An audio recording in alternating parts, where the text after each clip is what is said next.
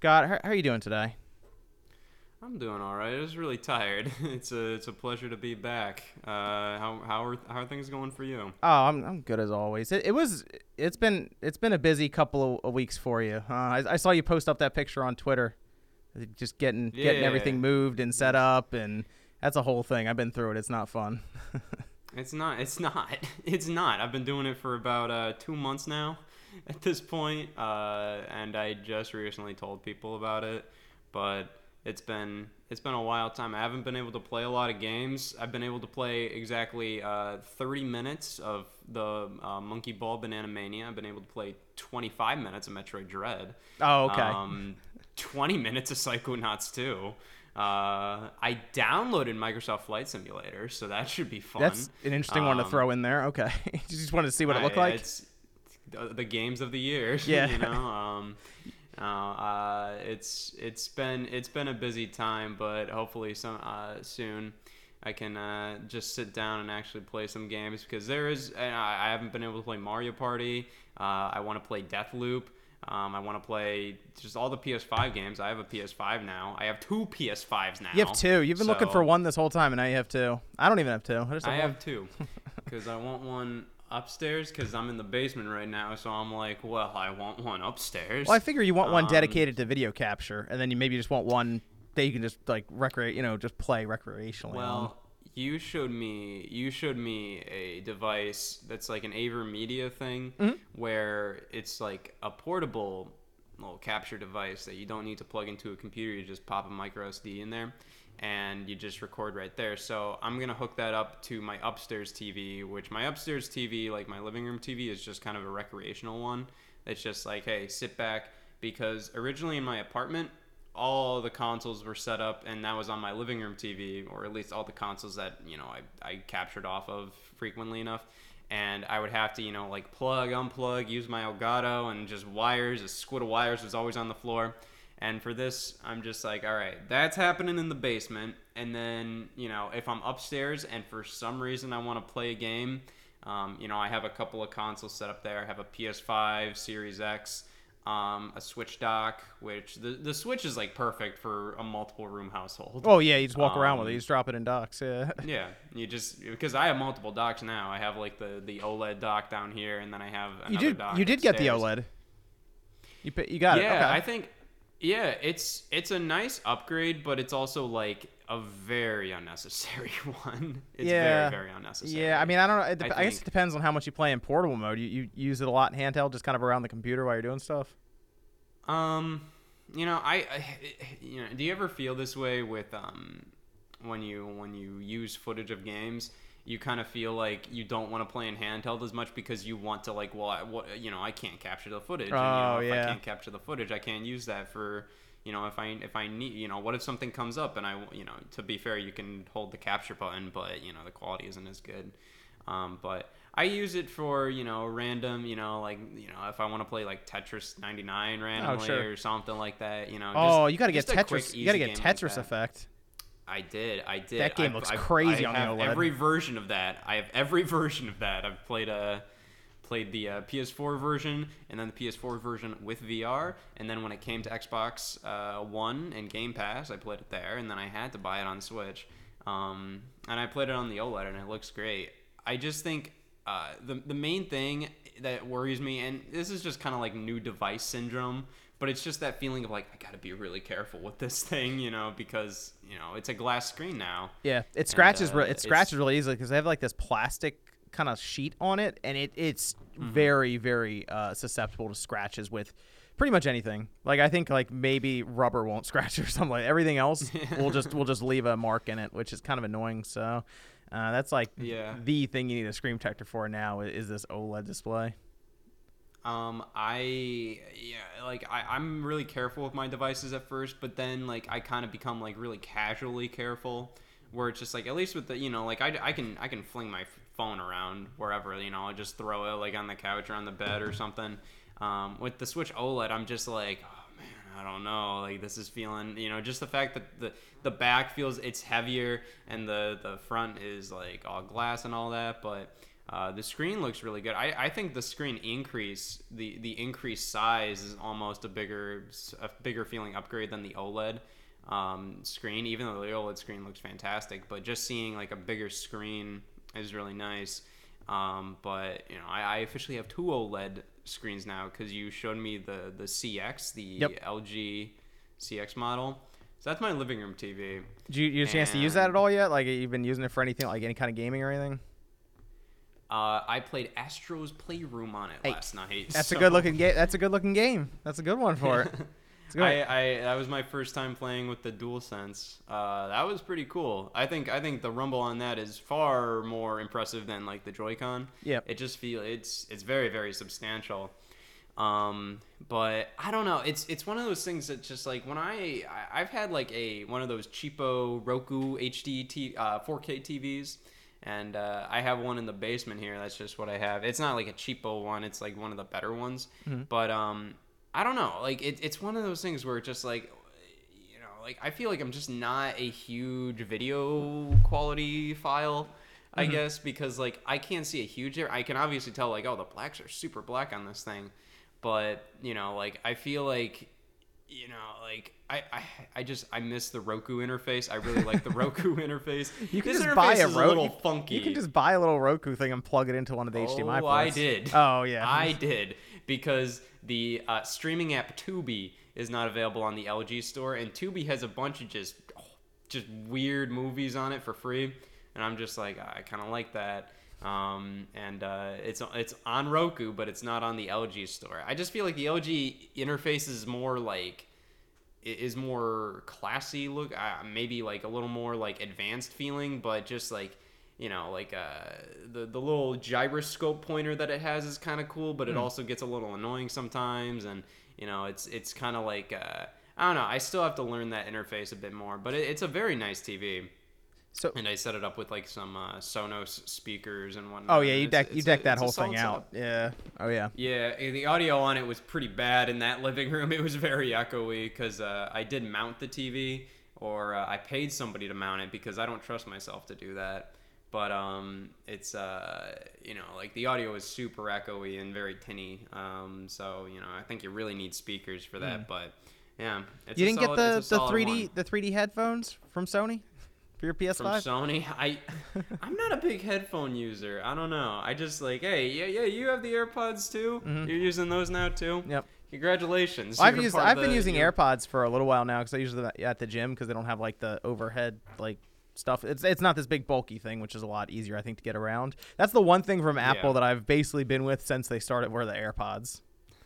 just because I, I feel like they're just more convenient overall, and they la- mine at least last a while. Like some people talk about them breaking really quickly. I I beat mine up at the gym and they're usually fine.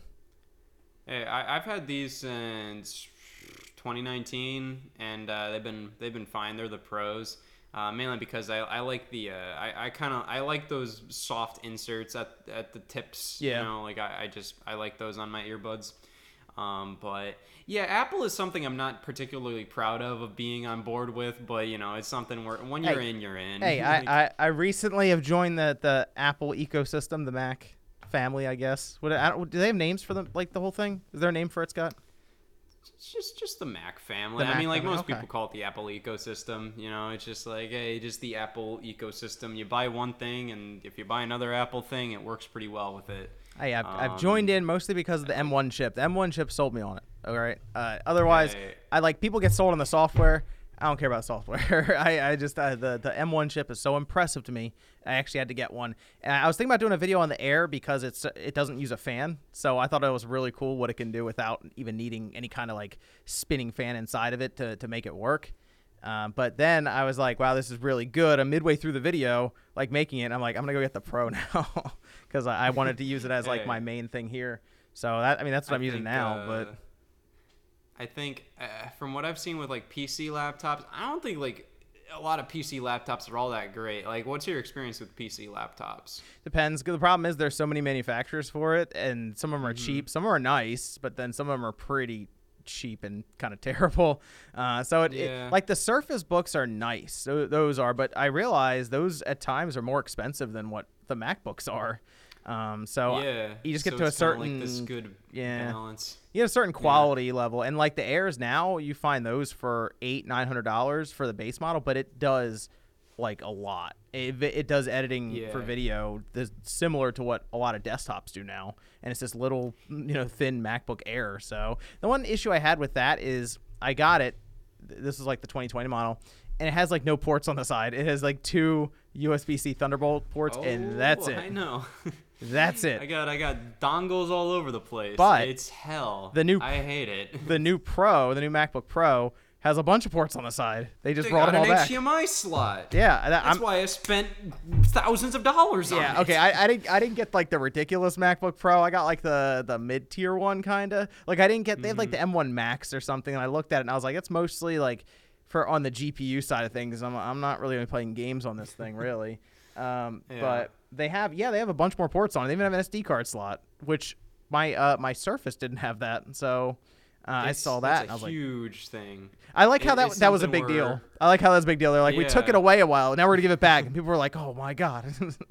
yeah, it's it's it's a big thing. Like I don't know, they they switched over to all. That's the thing. Like Apple does this thing where they switch over everything. They're like, oh, we don't need these things anymore. But then their other products use it for whatever reason. Like they switched over to USB C with everything, which is good. Mm-hmm. But then like the iPhone still uses like their proprietary Lightning cable. But then like you know they took away the headphone jack on their iPhones. Um, and did they take away it on the iPad? Yeah, they did. But their MacBooks still have it. Um, but then, you know, like the iPhone for the longest time still used USB A uh, with their charger in the box. And none of their MacBooks had USB A ports. Um, and it's something where it's just like it just it just always feels like they're always like a little one step behind with their product lineup in terms of just like kind of like just making everything work. And uh, it is a little silly how it's a selling point how they're bringing back ports from like you know MacBooks, and that's the big selling point is that they're t- you know you know taking away the touch bar, which horrible. Apps, I hate that damn. yeah, I thing. missed that whole It is- thing. it- uh, I'm probably happy I did. it is it is it- it's something where like every macbook that has it that i own i i go into the settings to give it just a regular function row key on the touch bar because i don't like how it because it would change based on the application and i'm like i don't like that like i, I Oh. want it to be like a standard format you know like if if i'm gonna mute the macbook i want to know that the mute button is always here so then i can just immediately hit it where the touch bar it would change based on every single application. Yeah. And sometimes, you know, it would shift stuff around and stuff. And it would always be really superfluous things. Like, I think, like, oh, the emojis on the keyboard are Oh, going to appear on there. I'm like, I'm not going to use that. Or, like, in, you know, if you're in a document or something, you can use a color bar. And it's just like, but, you know, if I'm going to use the color bar, the color bar is already going to be on the screen. And, you know, it, it's more of a hassle to go down, look at your keyboard, switch it on the touch touchscreen.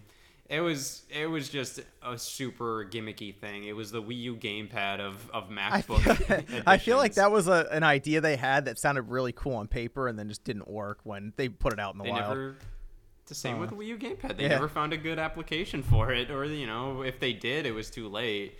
So it was just you know, I think um I I think Apple makes good like I I think laptops. Hmm. You know, Mac is pretty much the king of that because you know PC. You know, if you're you're in PC, you're in PC. But you know, a big part of PC is um, you know upgrading, be able to customize it, just having control over your own system. Where you know, MacBook, the battery is soldered in. You know, it's, Yeah. it's it's a You're not pain getting that out.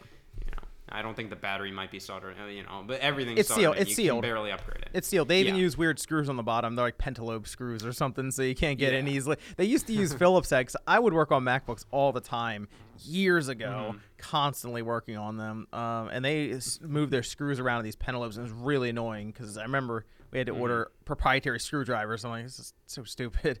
But uh, Yeah. they they had a lot of issues back in the day. Laptop, But they fixed them up as they've gone along. And this M1 chip is like next level stuff. So like when you get it, that's the thing. is your MacBook is your does your MacBook Pro now with the Touch Bar? Does do the fans kick on? Like do they get loud at all? Um, yeah, it's my 13 inch model is garbage. It is No. absolute garbage. Like if I would go on like eBay or Zillow, that thing would lag. Like Uh, the it would yeah. stutter and st- and I'm just like this is like a an, a year and a half, 2 year old laptop. This is absurd. Yeah. Um, this one is the 16 inch model, and this is what I use for capture, um, game capture. And this one's pretty good. Um, but you know, if you know, there's a couple of things that I'll edit on here, uh, just to kind of free up space on my on my desktop, just to kind of also just be like, oh, you know, like I'll, I'll edit behind the scenes stuff on this one. Um, and uh, the fans kick on for that, but I assume the fans will still kick on for like if you're video editing on like the Air or even the new Pro. Well, that's I think the- they'll at least kick. That's the cool bit, thing. but- The Air doesn't have a fan, so it just Oh, there's shoot, never it doesn't make any that. now Yeah. noise. So I originally got it. I was like, oh, this would make sense to do like audio recording in room, like in the Mm-hmm. room that I'm like shooting in, and then also being able to pull up different documents and web page and stuff. And I realized the M1's powerful enough to edit video, and the whole time you'll render video no problem, and all of this makes no noise. So I get this MacBook Pro, and the fans. I don't think I've ever had them kick on. yeah. And if, if it has, I have It's- not it's heard pretty them. Wild. It, it is No, impressive it's, stuff. It's it's very impressive, and just how the speed of the M1, where it's just like you you lift up the screen and it's just like it's instantly on. I'm I'm excited. Just I'm excited to give it a try with uh with the new When's, one. oh yeah, when's yours? I- when's I yours do coming? Think, eh, within the within this week. Ah, I think it said like November fifth. Yeah. November fifth through the tenth. I didn't do the um, customization usually sh- stuff, so Best Buy just had it. I just went over and picked it up. Yeah, I customized it with just like a good amount of storage and all that because like I might do a little bit of editing on it. I might, you know, I, I mainly use it for um. This is gonna be like my around the house computer, pretty much. And you know, if I want to edit something really quick, you know, I can do that. Sure. Um, but I think I, I think Apple is very good with with their laptops because like you know with you know I, I said like the whole like reason why you'd want you know a PC desktop, but a lot of those reasons don't transfer over necessarily to laptops just because laptops are a lot less customizable. You know, you can still Mm-hmm. you can still upgrade stuff in them, but it's it's much more difficult. And um, They're taking that know, away I though think- now. Like for laptops, it used to be back in the day you could do all kinds of stuff to them. You could take the CPU out. You could take the. They even had ones where the video cards were slotted in inside. They're called MXM cards, which was cool. But now Mm-hmm. they're to the point where they're soldering RAM into the onto the motherboard. The CPU might be soldered in because they're using liquid metal, and it's becoming more and more like what Apple has been doing, which is Yeah. a, a limited just- upgrade path, if any. Uh, Cause, uh, they're making money with their uh, with their computers. I think a lot of PC laptop manufacturers are probably like, well, let's do what they're doing because what they're doing is working, obviously. But I think Apple, uh, I think a- what Apple does on their computer lineup works very well in the laptop sphere. Like I always say, the MacBook is a fantastic school computer. Like you bring that to like you know you use that for like your your college stuff or whatever at university. It's great for that. Um, you know, I think for creatives, um, I think there's a lot of great applications on there. But you know, like you're also gonna get that stuff on PC. Well, like uh, I don't know. I, I think I think there's a reason you know to own either one. But uh, you know, I've I've just always been a Mac guy. I I grew up. Uh, well, I didn't grow. You know, like one of one of the computers that I used for years was a Windows Vista PC, and I was just like, no, no. Oh, that, again. well, hold on. I'm If that was your introduction to PC, that we might have spotted the problem here. if it was Yeah, Vista. well, I mean, my introduction was 98. Oh, okay. But then we upgraded to Vista, and I was like, no, no. Like, I, I have some nostalgia. I have nostalgia for that OS just, like, because, like, that was, like, when I was like, oh, my God, you can, like, you can edit video, you can make DVDs and all that stuff. Um, so I have a lot of nostalgia for, like, a lot of the stock music and images Microsoft packed onto that computer or, you know, that OS.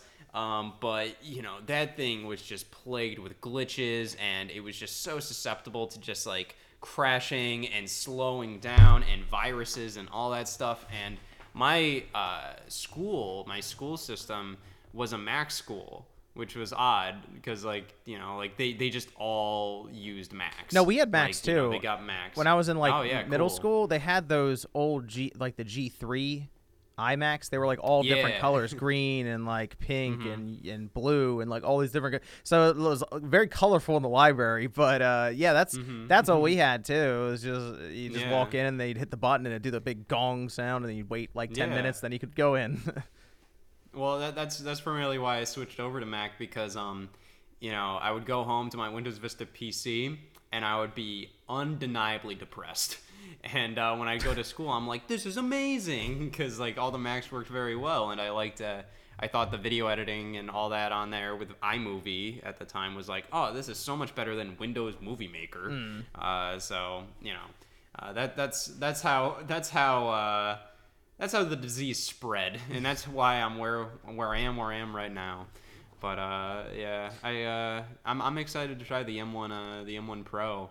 I think you'll like it. I'm It's it's significantly faster than basically any of the MacBooks out now. So uh, I think you'll Yeah, I it. might I might do what you do and record audio via like an Air or something like that because I have like a whole room for like filming now.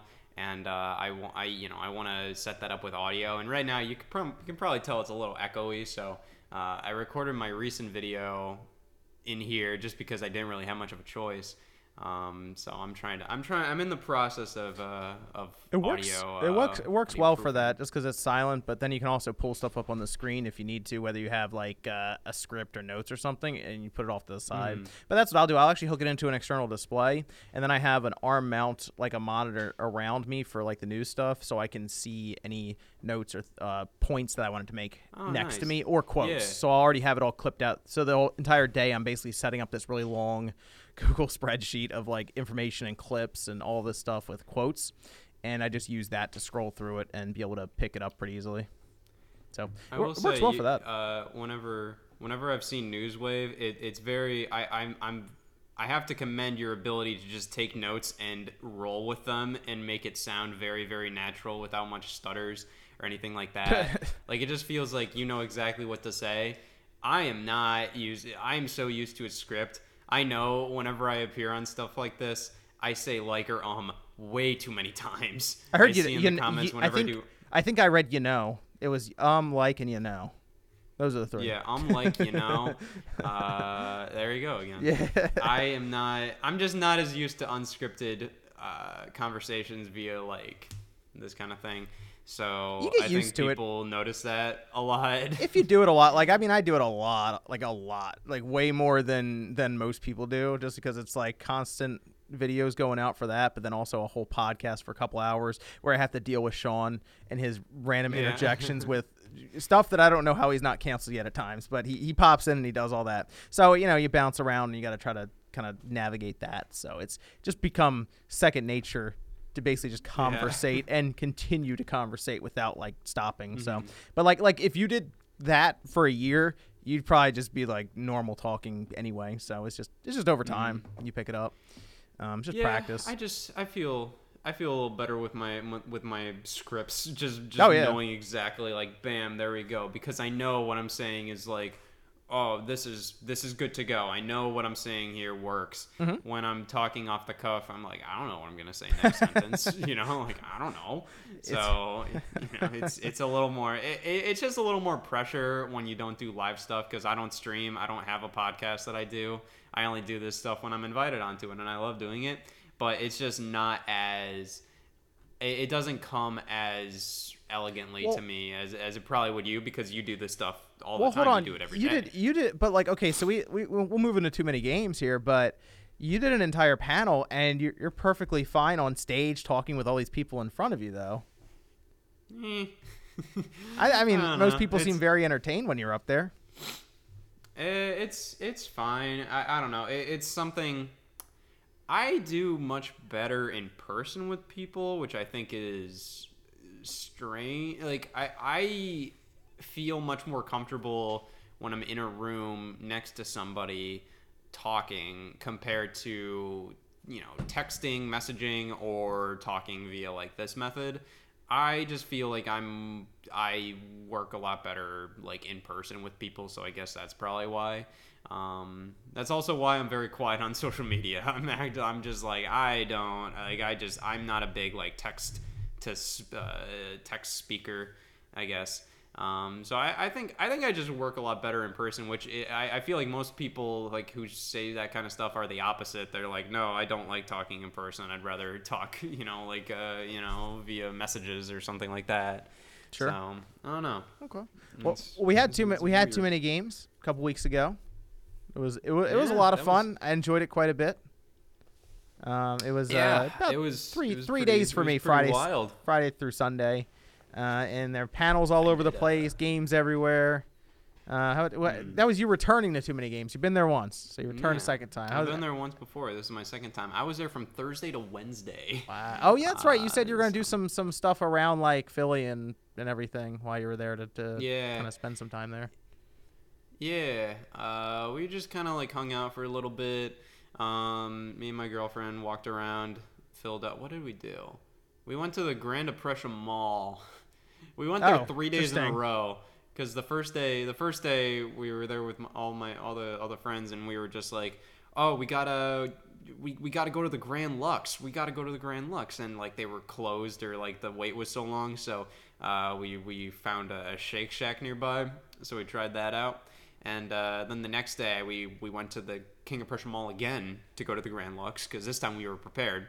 And then the third time, we were like, all right, well, let's just go here to just check they just check the mall out. So we went there three days in a row. Um, we wanted to go to the art museum in Philadelphia because did you know the Thinker's there? The what? Like the statue, the Thinker, like that famous statue, of, like the Thinker guy that does that's doing Oh. like the, that pose. yeah, yeah, yeah. I didn't know that was there. Yeah. I mean, I, I gotta, I gotta confirm it. I'm just like, uh, cause like I only knew that place was like, oh yeah, the the Rocky Steps are there. Yeah, I don't- You I don't- go see the Rocky Steps. I'll say I usually just go into Philly for the different games, like like Philly's games and and stuff like that. Uh, I don't spend a lot of time in Philly, uh, but No, actually, you know what? It might not be. It might not be at the Philadelphia. okay. I was gonna say I, I Maybe. Where did I hear that though? Philadelphia uh, Art Museum, The Thinker. uh, what'd you think of Philly anyway? When you were there? Maybe it is. I don't know. It's it, it's on the website. One of them, something like that's there. I don't know. But either way, that's kind of cool. But uh, you asked what did I think of Philly? Yeah, what'd you think of Philly? That's uh, it's pretty cool. We tried some cheesesteaks, walked around for like an hour. Uh, I saw the Liberty Bell. I was uh, drugged up on four doses of Dayquil that day because my allergies were starting to act up. Um, so like uh, I, I just got a little congested. So I was like, I got to do four things a Dayquil. I'm going for it, and uh, I did it. And I was just, I was like zoning out when we saw the Liberty Bell. I was just like, whoa. Um, and uh, you know, we, we kind of walked around, walked around the uh, the city, checked out like Chinatown there, which is pretty cool. Um, and we ended up with uh, with some cheesesteaks. I tried to make it back in time for the end of the convention, but uh, you know, I don't think uh, I think we made it a little too late. But uh, it, it was pretty it, it was pretty cool. It, it felt like nothing changed since 2019. Uh, you know, it felt like it was pretty much you know the exact same capacity. Yeah, it was. I think there were might even probably more people here at this time. There there was a, a lot of people. I feel like many people just wanted to get out and do something. Is really what it was. Yeah. I mean, it's been building up that kind of that pent up demand to, to go to like a convention or, or anything really over the last year and a Mhm. half to two years. And uh, I just I just noticed there were a lot of people like coming in through signups. They said it was like their most like pre pre sold out or pre sold convention they've done. So it I Mhm. mean I guess they're gonna try to get back on track. I feel like in in June probably that's usually when it is. oh, So we got yeah, we're only six more months away or seven more months away. It's a crazy thing. My friends had a blast there. They Oh, were good. just like thi- like I mean at the after party like on the first day, they were just like they just turned to me they were like this is awesome. you know, just like I think they just like the free drinks and the karaoke and stuff like that. Oh sure. Uh, that's Yeah. another thing I say. That's another thing I say a lot is stuff like that. But uh, they really liked that, and uh, I think they were just over like overwhelmed in a good way, just with how many people came up to them and, and said hi, and they thought it was it was super super cool, um, and it was awesome to share that with them. And uh, you know, it's exciting to do that all over again. Except like that's like I, I would like to do more conventions, but they just they take up so much time Yeah. because that's a, that's a whole weekend pretty much that you have to put aside and i don't i i, I- don't have time to do that a lot, you know like i'm i, I want to get the videos out but um you know it's it's something where i feel like a lot of other conventions compared to too many games might not be as like cool because i think too many games is a good like all-in-one convention like eh, you know like if you want to go there for like music, there's a couple of concerts you can go to. If you want to go there for panels to meet YouTubers, you can do that. If you want to go there to buy games, you can do that. If you want to go there to have a throw like a party or whatever, you can do that. It has a little bit of everything. Where I feel like something like from what I've seen of Magfest, which I've never I've never been to Magfest. I would love to go, Mm-hmm. but it, it feels a little more focused on like the party Yes. element of it instead of like the you know like hey you know if, if you don't want to do that you can go buy games or something or I saw I saw it was like that like years ago but I, I see now it's a little more focused on the party which is super fun but uh, I feel like too many games is a great balance where it's just like you know there's always something to do if you Yeah. go there there's something you know like if you're not interested in the games for whatever reason i don't know why you'd go to a retro gaming convention but uh, you know there's a panel going on there's a concert going on you can hang out around you know you're in philadelphia which to be fair magfest is in like the washington d.c area so there's stuff to do there. But um you know uh, you know there, there's all kinds of stuff to do. Um I, I think it's a great like all-in-one convention where i see something like vidcon i'm like i don't want to go there. Like that looks miserable. How'd your how'd your panel Um, how'd your panel go? It was fine. I, I think um I the room was way too dark and like I could not hear anybody.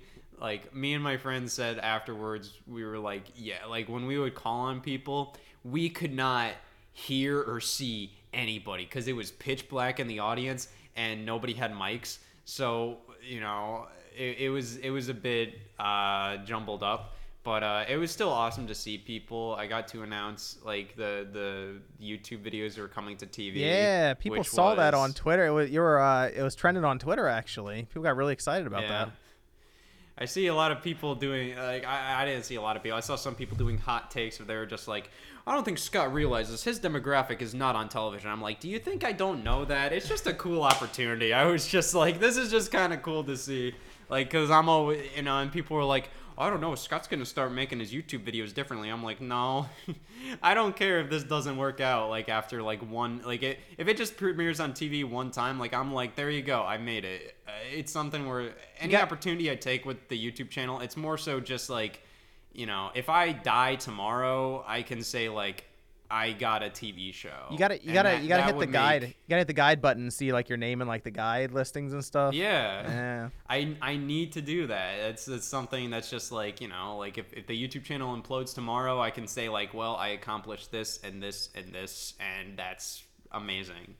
Um, you know, eh, that's kind of how I see a lot of goals like that. And if I get opportunities like what I did with that, and it's supposed to be just like a, you know, just like, oh, this is super cool that I'm able to do this and I have this opportunity, you know, like I'm gonna, you know, yeah, sure. And, you know, I, I edited together like a pilot for them in terms of like, you know, it, it's just compiling the YouTube videos and cutting them up a little bit to work, you know, in a time slot.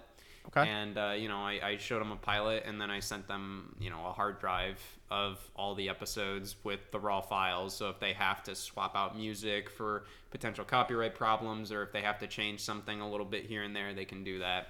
Um, but it, it's pretty much just like, yeah, like I'm, it's super, it's super exciting, and I don't, I don't have to do much about it. It's just like, you know, like there's, there's like 200 plus episodes they can pull from. I'm like, I'm not gonna change what I'm doing right now based on like what would work. Oh, I was gonna- TV. like, I don't, I, I don't know how much you're allowed to talk about it, but like, did they specifically pick ones that they wanted on TV, or do you provide them? Like, do you go, okay, I'd like to do this one on TV?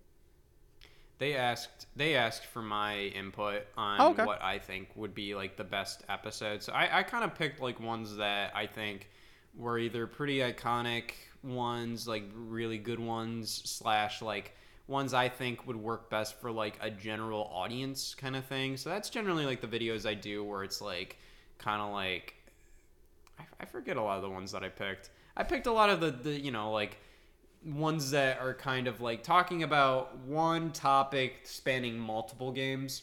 So let's say something like I don't know, like the value pack games video I did like months ago, where I'm talking about the two in one combo packs and and all that. You know, I'm like. eh, you know, something along that line of like, oh, let's talk about multiple games that encompass one topic, um, or one topic that encompasses multiple games. So, um, stuff like that, you know, episodes like that, and you know, some of the other ones that people really liked. Um, so you know, I, I got to pick a lot of them, but I also said like, hey, any episode works, just whatever you guys like think would work best, because you know the episode's already done, so it's not like it's not like you know, I don't know, they're gonna they're gonna mess around with them too much. It's just pretty much cutting them down to work in a, an hour long time slot. You gonna So- you're gonna let us know when that first episode's coming up? Like you can put it on Twitter or something. Probably. Okay. I don't know. I don't have cable, so so I don't wait a know. uh, Hold on. Wait. I don't even know if I'll know. I don't know if I'll know. I have YouTube TV. That's what I have. If I if I want to watch TV, I have YouTube TV. Okay. Well, hopefully it airs my on dad. that. I keep telling my dad because my parents are such like they're they're people that they hate cable with a passion, but they that's all they watch. you know, it's okay, something where yeah. um they they're like my dad keeps like every year he's like, well, I'm switching over to to this new cable provider. I'm like that that must be a massive headache. That's Yeah. got to be a massive. Headache. You gotta headache. send Like, the box back. You gotta. And sometimes you gotta drive Yeah. out to the. Yeah, that's a whole thing. Uh, I mean, I Like, have. I still like, have cable, have- so oh, it, when it when it does air, uh, I'll I'll check it out to make sure it actually aired. And they didn't just say that, and they were like, Scott doesn't have cable anyway. Just tell him it aired. It's fine. I might um I might invest in a uh I might I might do like a free trial of like a, an online TV service that that airs the network that will be premiering it. Uh, pro- probably by the time this goes up, it might be announced, but I, I don't know. But um, you know, I might I might invest in that just to see like it premiere and make sure they didn't screw it up. But um, you know, I my my my parents like invest in a new cable box like every year, and I'm just like YouTube TV is like 50 bucks a month. You guys are paying like 150 bucks a month for this stuff. yeah, YouTube TV's gotten uh, a lot. you know, it's gotten a lot better from what I remember. I remember I tried it when it first came out. They only had like 15 channels when it first came out or something. Uh, Well, yeah, but pretty much everything now. It's, Yeah. it does the it does the job. Have you ever have you ever tried the application Pluto TV? No, I've heard. I there's so many applications. There's like Pluto. There's what? What are the other ones? There's um. Oh, Crackle is one that has like extra stuff on it, but they started doing live TV and like uh, Yeah. there's so much stuff happening. I, think Peacock's another one. I see them pop up all the time. Like, I I was up till 7 a.m. editing a video, and then I I slept for two hours, and I woke up at 9 a.m. And then I continued editing until 9 p.m. And uh, you know, I was I was very delirious after that, and I was just like, I just told like one of my friends, like I was just like, I was like, why are more people talking about it? Pluto TV is the greatest deal of all time because it's free. It's completely free, and you get all these different channels, and it's insane how much you get because Viacom owns it. So you get like you get a bunch of like Paramount and Comedy Central and Nickelodeon and old school Nickelodeon stuff. You get a bunch of stuff, and then and then some. I'm just like, this is completely free. It's just a free app. You don't even have to sign up for an account. I'm like, this is crazy. like, how are they doing this? just giving it away. Um, uh, yeah, it's pretty insane. But what did, what did you pick up at Too Many Games? I was about to What ask did- you that. What you- were what were the too many games pickup that that we got here? Uh, I got an Atari Jaguar. I saw you walking box. around with that. I was like, this dude got a, a Jaguar in the box, and I think I know I the booth you got it from. something cool. I had to get something cool. The Jaguar used to be it used to be Uh, so cheap back in the day because I remember them coming in on trade and we couldn't get rid of them. Now they're just like stupidly expensive. Yeah, well, it was four hundred bucks in the box, which is not cheap. But yeah. I was also like, Eh, I I. I had a lot of cash. I had a lot of cash, and I didn't buy anything all weekend. So I was just like, let's do it. It's Sunday. I'll do it. Yeah, they used to be like Um, 40, 50 bucks all day for those Jaguars, just like with the controller and everything. But if you got the box with it, I, I never see the box for those in person. Mhm. So that's pretty so good. I, I just thought I might as well, and uh, I got a lot of GameCube stuff. I- I, I, finally have NBA Street V3. I did get some one with the GameCube stuff too. characters. I was doing that. I was picking up Yeah. everything there was pretty expensive though, from what I noticed. Um, they were looking for like Mm. eBay price plus like five percent. Um, but I realized I'm like "Ah, everything for GameCube is just expensive right now. So no matter what I do, Yeah. you're paying either the the shipping or the tax even on top of that uh, because uh, in Mhm. in uh, in certain parts you on eBay you end up paying even more money than that. So I uh, I got Resident Evil 2 on the GameCube, which Oh, was pretty difficult to find in good condition. This one was like mint almost, and I got Resident Evil 3. So I think I've Oh, pretty much finished yeah. all the Resident Evils for the GameCube right now. Um, I need a, I tell. need Code Veronica. I need Code Veronica X. That's that's the only Resident Evil that I don't have. yeah, on one of them is that that one's another really rare one I think. I think that might be the most expensive one. Yeah. Of the bunch. I believe so. So But two and three, those were That's, actually uh, those were actually really good on the GameCube, also, um, from what I remember. So I was, I was happy think to get them. I think those are the definitive versions of the classic, uh, the classic variants of those games. Yep. Um, which speaking of which, I really hope Capcom does a classic collection of those ones. You know, just do like the original PlayStation editions of Resident Evil because. You know, oh, you have two and three on modern platforms, but they're not really two and three. They're different versions of two and three. So I got that. I got I a. think that would be good. I did get. I got other GameCube games. trying to remember which ones they were because I figured while I was there, if I could find any good deals on like, not the mid tier, but like the lower tier ones, sort of, I, I'd pick them up. But there was one where they were doing like buy two get two free kind of, and they weren't like the best ones. There was like, one was like Mickey something, or I, I had to double check, but they're like I got the- that one too. I got the the magical mirror thing. Yeah, there, some of Uh, them were it- cheaper than those Resident Evil ones, obviously. But it was like, I, I always um I always wanted that one because it was pub it was developed by Capcom and published by Nintendo, and I was just like, oh, I Yep. gotta get this one. Um, so I, I have that one too. I bought that one too at Too Many Games. Um, but it was fifty bucks for We, uh, four of them, four decent GameCube games. I was like, that's actually about that's pretty good. So I, I went ahead and grabbed those, and then I did get not a bad deal. an NES top loader as well. So I, sec- I Hey, secured it. Welcome to the club. I secured it's, It's a good. I I've always wanted to mod mine or get mine modded for uh for AV out since it's Yep. only RF. Yep. Um, but you know, we'll, I we'll think get there's an, I think there's an that. HDMI mod for it as well. So I'm Oh shoot! yeah. Yeah, I think I might I try actually, that. um, I need to. I need to. I still need to hook up all my all my consoles downstairs, and I need to figure out because um, I went on Analogue's website, Mm.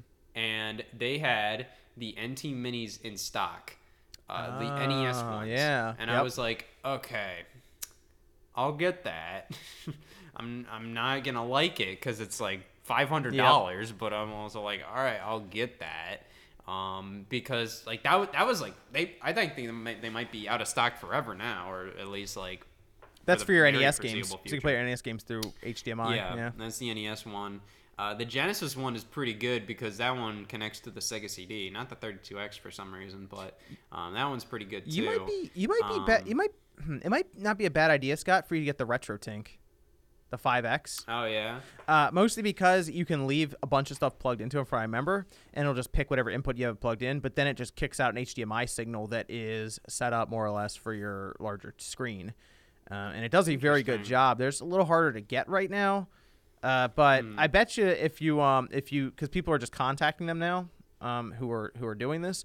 I know Sean and I think MVG uh, know the person, but they said that's like the best thing you can do right now, especially if you have systems that are just like AV or component or um, RF. It'll take that input, it'll uh, basically translate it over to HDMI, and it'll give you a good picture on your larger screen. That's interesting. Yeah. Um, you know, I I, uh, I I have means to capture all the stuff that I have right now. I, I use kind of like a uh, it's a Retrobit Super Retro Trio 3 HD, which does a good job. It stretches the games to widescreen, but I can always go into editing and fix that. Um, that's what I do to do Genesis, SNES, and NES. But yeah, you know, I'm uh, you know I'm always looking to upgrade stuff, but you know, right now it's kind of like it's now or never because I want to set stuff up. Oh, and then yeah. that's that's my setup for a while. Yep. Uh, so I need to I need to look into stuff like that. Um, so you know it's it's a giant it's a giant mess because it's all like I need to figure out uh, cord management and all that too. Uh, it's just a huge mess. How many consoles do you have plugged in at once? A lot. to- yeah. I what I've been trying to do though is plug it in, do what I need to do, and then unplug it, and I have an entire shelf set up with just the consoles, and then the cables right behind it. I've just been trying to at least do that because at one point I had like 12 systems hooked up to one TV, just all under the TV, and I was like, oh, this is getting out of control. So I tried to set that up, um, just so I can kind of Mhm. purposely be like, all right, I gotta capture this footage for something. Um, or I'm working on this one. I'll, I'll just I'll do all of it now. Um, but then I also set it up to where in the room where I do the tech wave stuff, I have a monitor off to the side, and I have another camera. So I have like Mhm. four cameras for this one thing I'm doing. But the one camera just Yeah. rests now on the TV. So when I do the Blade System 360 that I found, uh, I can actually just get switch to another angle that's just looking at the TV. So I don't necessarily have to worry about just capturing the footage, or if like some weird thing happens if it like resets or something while I'm going through a system update or something. Um, so I'm gonna try doing the thing, I've that been- as well. I've been doing more multiple camera shots just because it makes it so much easier in editing. Because like you know, you set up two cameras and you record the same thing, but then it's just like in editing, you can choose, pick and choose what you want to, you know, Mm-hmm. what you want to use. And if, if one camera messes up and one camera doesn't get a good image, then it's just like, well, I have a backup, and it's also like, and it also helps because then I get multiple different angles, and it makes for a more interesting video. Um, I uh, you have the G- GH5 right for your camera. I have a what do I have? I have a GH5, I have a G8 5X, I have a G7, and then I have a G8, and then this is a G7. Yeah, nice. those yeah, are all I, uh, Oh, and then I have a Sony, I- like an older Sony camera for like the webcam at home. hmm I have a couple of GH5s that I use, and uh, I did invest in a giant tripod for an iPad, which I use for uh, for the app that you uh, that you hook up to it. where you, Oh. you can uh, that- you can do the uh, remote shooting from it. yep. I know So you're talking. That should be that should be a fun time. Interesting. Because every time I have to hook it up to my phone, and I'm just like, well, that's kind of that's kind of a mess. So you know, it's just like just have something right next to uh, when I'm filming all the time. It should be Interesting. should be very convenient. Okay. Uh, but I'm trying just to get back on topic. I'm trying to think of uh, what else I got at uh, too many games. I think I got Mega Man ZX. I think I got that for On the, the DS. DS? Yep. On the DS, yeah. Yeah, the DS one. Um, and uh, then I, I I also got uh, X4 for the PlayStation. Ah, you can't go wrong with Uh, that. That's a good one. Yeah. uh, Final Fantasy VIII on the PlayStation, and um, That black black I'm label? trying to think. Yeah. Oh, okay. I'm not. I'm not doing the green gray to say that's that's disgusting. That's disgusting. That's that's it's just it's always the worst color. They always pick the worst yeah, color. the green You one know- is really annoying. I mean, I know the player's choice for the GameCube is annoying, but that green was really annoying. pretty bad. Yeah. I do not like the PlayStation 2 burgundy one. I'm just ugh, like that's bad. At least like the PlayStation 3, like if you're gonna go all out, go out like how Nintendo did with GameCube, where it's just like just bright yellow. It still looks bad, but it's also like, eh, you know, like it's at least interesting. Uh, and like the red PS3. Um, I hate the platinum hits on Xbox 360. The original Xbox, eh, it's okay. Like it's just it's so different that it's like okay, it's whatever. But yeah, like I uh, I I try. The only one I'm okay with is like the Nintendo Selects on Wii, Wii U, and 3DS. Mm, Yep. I know you're talking about. Th- th- those are okay because the spine just has a little medallion on the bottom. I'm like, "Uh, all right, that's that's fine. But most of those, I'm like, You know, some- my, I hate this. Someone did have Cubivore there at the at the show. Ooh, how much? How much? I think they Is that wanted. going for about a grand now? I think they wanted 800 for it, and it was like in the hard plastic shell, and like Close it was it was uh it was protected pretty well. Like it wasn't like a junk um looking copy or anything. So I I saw Mm-hmm. it. I was like, ah, that's a that's a lot for a GameCube. You you think about it, you're like, eventually I'll have to get that big game for the cube. You know, That- it'll happen someday. You know that Pokemon Mm-hmm. box. I think there's like one or two other ones. There's that weird basketball game. That they only made like so many copies of and then discontinued it. Uh, I think it's like college hoops something. Yeah, and I'm It's like, an NC "Ah." it's an NCAA game. That's the one that's gonna Um, hurt the most because at least with Cubivore, I'm like, it's Atlus on a on the GameCube. It's interesting. It's different. But like college hoops, it's like that was- great. yeah. Well, uh, Cubivore was done by Intelligent Systems. I think it might actually be a Nintendo IP because trophies from it appeared in Smash Brothers Melee because Nintendo published it in Japan. Uh, there's an interesting. It's an interesting game, definitely. Um, that that's one like I, I- okay. Pokemon Box has got to hurt more though because that's not even a game. You're not even gonna use Hoops, it. You can be like, this is yeah, this is a game. Pokemon Box is an application for a game that that's like you know it's it's it's it's Ruby and Sapphire like it's it's it's old you know and it's just like you didn't even need it. It's like a completely superfluous application. Um, College Hoops I think has a little more value than Pokemon Box at Yeah. the very least. But I think Pokemon Box is probably the cooler collectible out of all of them because it was only at like the Pokemon Center, um, you know, in New York, which was later the Nintendo Nintendo World Store, which I, I wanna I wanna go meet uh, go there sometime. I've never gone there. I've never gone there either, which is funny because I'm technically like three or four hours, depending on how New York traffic is at the time, from there. So Yeah. like I could realistically go there at some point without too much. Like I'm not flying there or anything.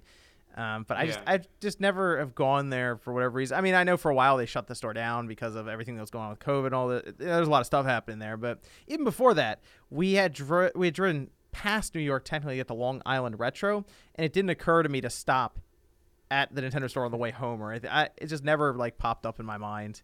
Um, but Uh, I don't know. I don't know how much there is there that I'd actively want to buy. You know, like I, I kind of like you know the stuff. You know, more like the old old stuff because like all the new stuff, you know, I can get at Best Buy right across Yeah. the street. You know, you want that you like want that, exclusive thing for Nintendo the Nintendo shop. You know, you want to go there and buy something you can't get anywhere else. So I, I get that. Yeah. I'm just not a huge like merch guy in terms of like I, I don't I don't buy a lot of I don't buy like figures or plushes or, or t-shirts or, or much much of that stuff.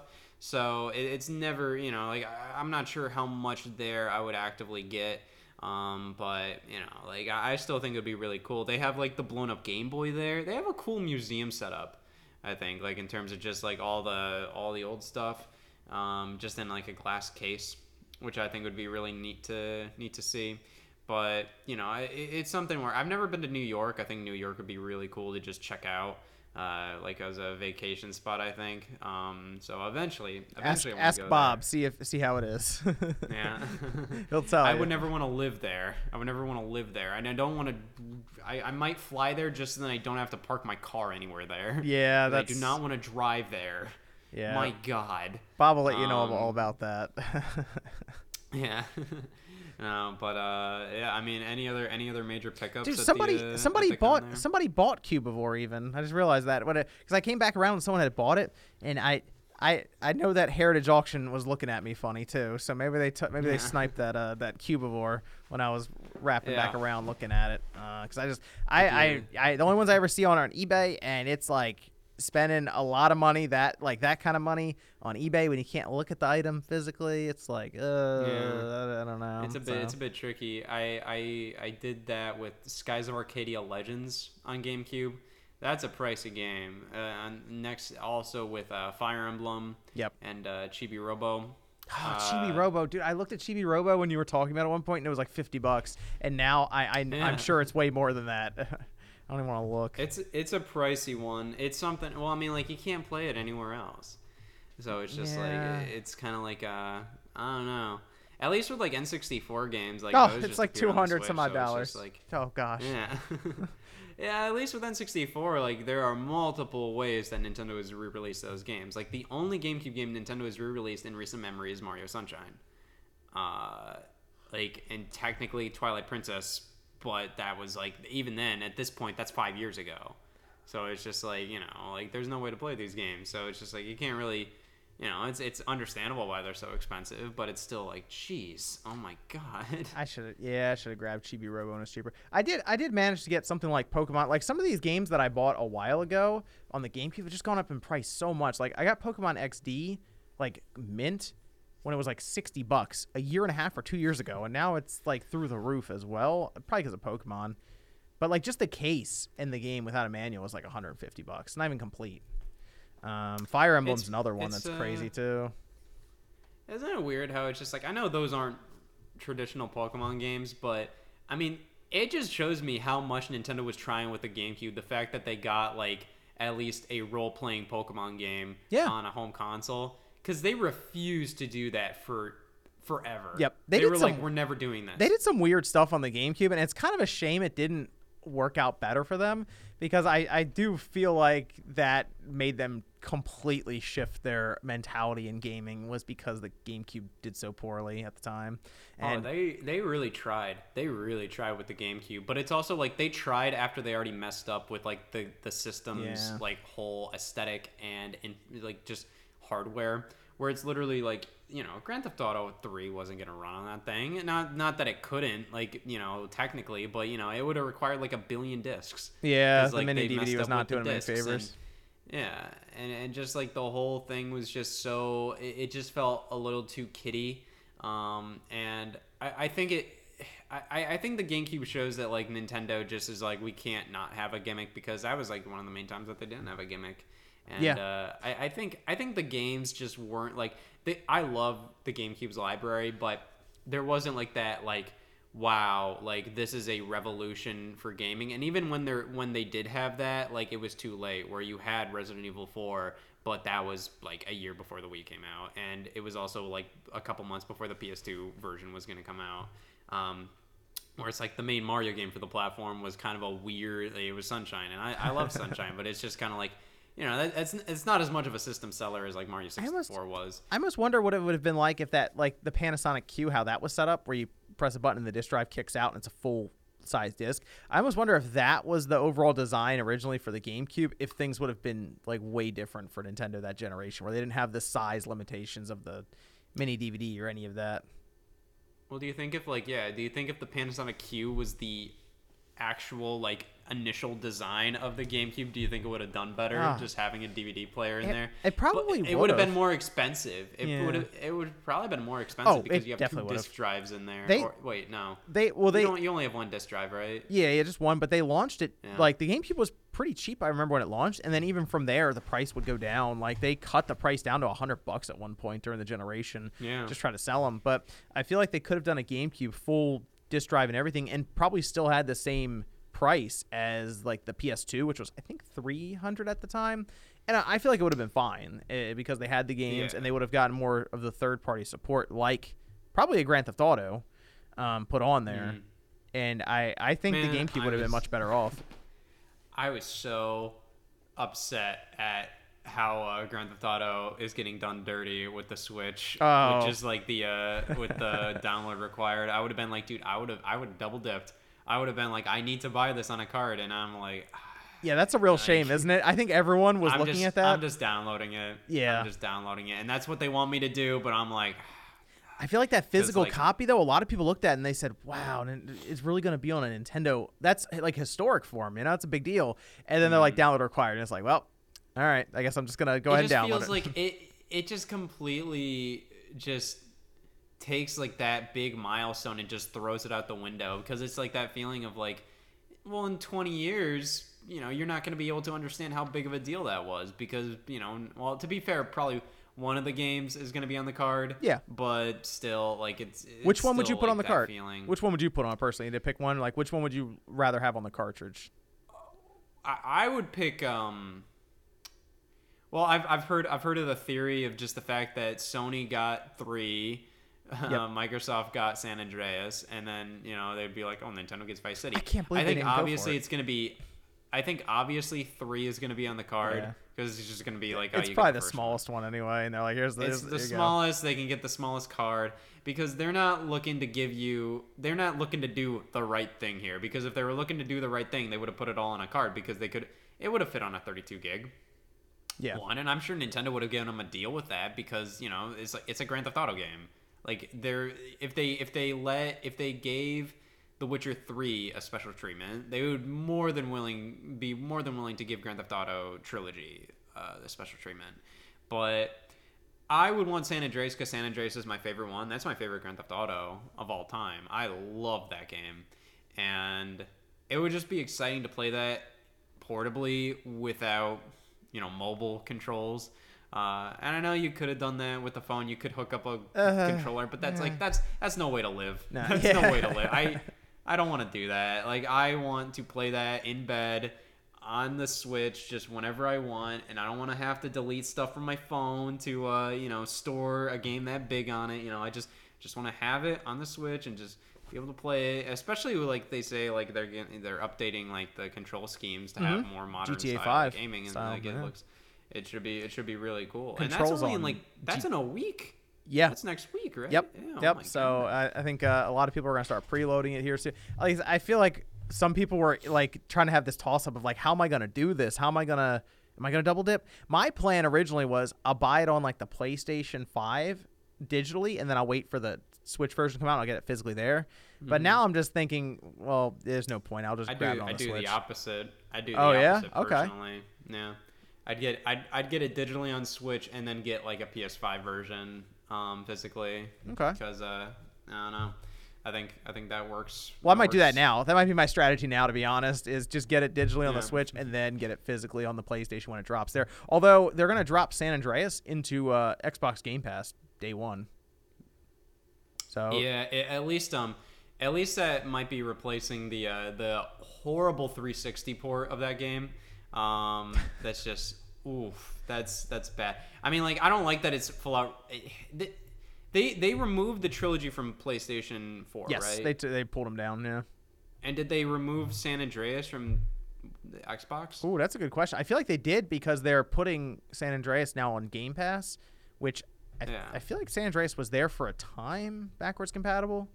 So uh, maybe I think they're just looking to guess, replace it completely. Is what their plan was. Well, it was it was backwards compatible and it was weird because the 360 version was backwards compatible, which I thought was strange in of itself. That in like 2015, Rockstar put out Grand Theft Auto San Andreas on on 360, and it was the mobile phone version, but just like put on a 360 disc. Um, but then that version got made backwards compatible on Xbox One. But if you put the original Xbox disc in, you get the 360 version. So um, I gotta, I, want to look it up. I want to look it up. Xbox San Andreas, just see if um, just see if uh, it's still it's still on there. I think it is. Yeah, I th- I think it is. Um, I think that would be really weird if they would take off. Have they ever taken off a backwards compatible game off the store? Like they delist? Have they ever delisted an Xbox 360 game that's backwards compatible on the Xbox One store? I think they've. I'm trying to think if there was a racing racing games tend to get delisted pretty frequently. Like they're even pulling Yeah. down the the most recent Forza game um, because of car licenses. So that's the only thing I could think of is they would do that. But otherwise, I don't believe so. They might they might delist it, but I hope at the very least if you put the disc in, you get you get that you know you, you can still download it. Um, but yeah, e- e- either way, like I think um, uh, you know I, I I'm, I'm excited for the trilogy. Um, it's cool to see Rockstar do something. I know, right? It's something that, That was my already- thought. yeah. At least they're doing Yeah, something. like I don't know. Even if they just remastered stuff, I'm just like I would like that. How do we get Bully? be cool to have like How do we get yeah, Bully a remastered? Remaster a Bully. Yeah, a remaster a Bully. Even like Max Payne three or Max Payne Collection. Oh, Rockstar Table. Yeah. That was actually fun back in the day uh, on the 360. I do remember that. But like, yeah, they need to do a Max Payne Midnight collection. too. Yeah. Oh, they forgot about Midnight Club. Although LA recently went backwards compatible again. It showed back up on the store, so maybe they re-upped some Oh, yeah. licenses or something. I actually played that pretty recently too. It's still awesome. It's still a great game. But Hmm. Yeah. I think you're on something with a Max Payne collection. One, two, and three would be phenomenal to drop on there. Similar Yeah. with doing with um this Grand Theft Auto stuff. I think it'd be great. Yeah, I think. Uh, I, I mean, like, I think Red Dead Redemption One would be a Mm. big deal. Even Red Dead Revolver would be really cool because barely anybody knows about Red Dead Revolver. I know, right? They think Red Dead. They think Red Dead just started with Red Dead Redemption, but I think. I mean, Revolver's on the PS4 via like Yeah. PS2 games, but nobody ever nobody ever thinks of the PS2 games on PS4. It's something where they're like, oh man, you know, remastering the Grand Theft Auto trilogy. It's just like, well, technically that trilogy is already on PS4. There's a there's So a couple PS2 games on the PS4. PS Now has a couple of them even. Um, I, I think Rogue Galaxy's on Why there. isn't isn't it weird that they never even put PS1 games on PS Now? yeah. So I've got I've used PS Now a little bit, and they don't even have PS1 games on there. I feel like- and it's just like how simple would that be? Sony just needs That's to so look at their. PlayStation Now service as a spot to put their legacy titles and just let you download them like that. Like that if they're not going to do the new stuff, just go back in time, start getting PS1 and PS2 games on there and make that a big thing. Uh, I, it seems obvious, but who knows? Instead, they want to whatever remake The Last of Us, and it, out, of, out of all things to remake, it's just like, come on, man. It, it's uh, I don't know. It's it's really strange, but uh, yeah, I, it, it's cool to see Rockstar do stuff again. Um, you know, it, it should be it should be a fun time to actually play that on the Switch. I'm I'm I'm excited for that. Uh, but I hope I hope uh, I've been hearing like I, I mean, I've been seeing stuff that you know potentially they're gonna gear up for more backwards compatible stuff on Xbox too. Yep. They have their 20th Um, anniversary coming up. Last thing though we'll talk about is the 20th anniversary for the Xbox. It's been yeah, 20 years. Came out in 2001, November. So we're coming up on the 20th crazy. anniversary Same- for Halo and Xbox. Same thing for GameCube. Yep. Even though we've already we've already gotten to the uh, the Japanese uh, 20th anniversary of the GameCube, but uh, GameCube was right around November. Mm-hmm. I was next to Xbox. 2001. like I mean I I'm not gonna act like I was really like playing like following games back then because I was four, but I was um, following games. I was uh, all over it. yeah, yeah. I I started following stuff around 2006, Hmm. um, but looking back at that year, that was an insane year for games. Nintendo was pretty quiet until the end of that year because that was the end of the N64, and they just stopped. They just stopped with it. They were just like, Yeah. we're done. They were done with it in like May of 2001 with like Mario Party 3, and then they just nothing until uh, until that fall, and it was still like. Like you look at that launch, and the launch lineup for GameCube was still like a little like, all right, you got Luigi's Mansion and Wave Race, whatever. But then like two weeks later, you got Smash Brothers Melee, you got Pikmin. It's just like that was an insane year. But Xbox, that was, I'd say that was one of the best like modern. I mean, obviously, it's like it was the last major like new player in in the Yep. field of, but that was still like they they came out. They did a really good job with their first console, even though like they never really made a profit on it. I think the only time Xbox ever made a profit was Halo Two. Halo 2 was a big then that deal. When that came out, that was Yeah. that was one of the biggest launches next to Halo Halo 3 was big, but that was on 360. But like on the original Mm-hmm. Xbox and Halo 2 came out, that had like mainstream news coverage. It was crazy. Uh, and I remember going to the that, uh, midnight launch. It, it would be cool. It would be cool to get that with Infinite too. Yeah. but uh, I, I remember doing the that big again. Well, I think it was a big deal because so many people were lining up. So like I went to the midnight release Mm-hmm. for Halo 2 with some friends in the mall near me and it was massive. Like they had a line out the door for the mall and GameStop was like in the Mm-hmm. middle of the mall or EB Games. Can't remember what they were exactly at the time, but it was it took like an hour just to get the game. So I ended up being getting home at like Mm-hmm. 1.30 in the morning and we just played all night. We went through the campaign. I remember the first thing we did was we looked down and we were like you can see your legs. this is next gen stuff. Yeah. crazy. So no, it's it's insane. There's there's a lot of stuff on Xbox It's just like, I I, I prefer the original Xbox to the PS2. Um, just because like I don't know, uh, playing the PS2 now, like I feel like. It, it's way more of a hassle for me to play the PS2 now compared Mm. to the Xbox. I feel like the PS2 like video quality isn't as good. It's just like you know it doesn't age as well. Uh, even though like they're very similar, but you know it's just like I just feel like Xbox cleans up much better, and you get the best versions on Xbox in terms of the multiplats. true. You get the uh, the best the best games. Um, but I really hope that uh, we get just like a sizable because it's very strange that they they have not done a major update to the backwards compatibility program for like probably since 2019. been a while, yeah. maybe 2018. Apparently, they Um, the entire team was working on the series uh, platform this whole time, just trying to make sure all the all those games they made work for the Xbox One worked for the series. Uh, but that's been a little while, Yeah. so maybe they've been yeah, it's, prepping. It's been a while, and I hope it's You know, I, I really, you know, I, I when that when they uh when they uh you know announced like, hey, we're done with the backwards compatibility program, we're moving on to Series X, and you know, I hope that they weren't just stopping with just like, hey, you know, we're gonna make sure backwards compatibility works for for Series X, and then then we're done, um, because they obviously don't make a ton of money off of the backwards compatibility program, but that was their main selling point with the Series X when that launched because they did not have Halo and they had Yep. nothing else. They Yep. had nothing else. They had Yakuza like a dragon, but you know, the, pretty much all their games were also available on Xbox One, so it was kind of like this feeling of like, and like I just recently tried out the Xbox Series X and. It's much better than the Did one, you- but it's also did you get one? It's the same as the one. You found Yes, one? it's- Oh, it's you found one. in. Yeah, it's plugged in. I played Psychonauts 2 on it, and uh, I want to play more of that It's a game. very good really game. I really like that. It's it very, might be on some people's good. list for game of the year, even uh, for what I'm seeing. Yeah, so. I want to. I want to game. play more of that, and I, I'm downloading. Oh, I, I- hopefully it's it's on by now. But uh, Microsoft Flight Simulator, I Yep. really want to try that out because as a kid, I would dick around with a Google Earth all the Oh, time, yeah. just being like, I wanna I wanna see where this thing is, and I wanna I wanna see how it looks from an aerial perspective. So I'm interested to see uh, see how that works, but. Um, you know that that was their whole selling point with Xbox Series X, how you can play all four generations of Xbox, and I'm like, yeah, but you know, there's Yeah. only like 20 or some 20, 40 original Xbox games on that list.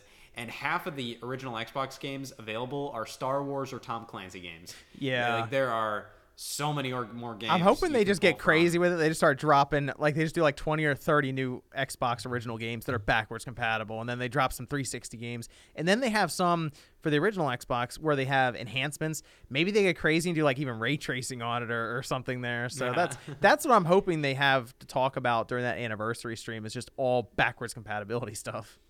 Yeah, I downloaded uh, I downloaded Morrowind on the uh, Game Pass Oh, backwards compatibility list. I really want to see just how the SSD messes that game up Yeah. in terms of just loading times. Because I saw a clip of it where it's just like it is insane just how fast things are now. Yep. Um, it just it, it should be just so much better because that PS4 and Xbox One were just so They were slow. slow. Yep.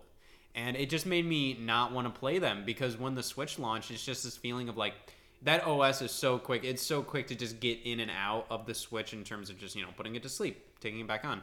But, you know, even loading times, like loading up Animal Crossing takes forever on the Switch.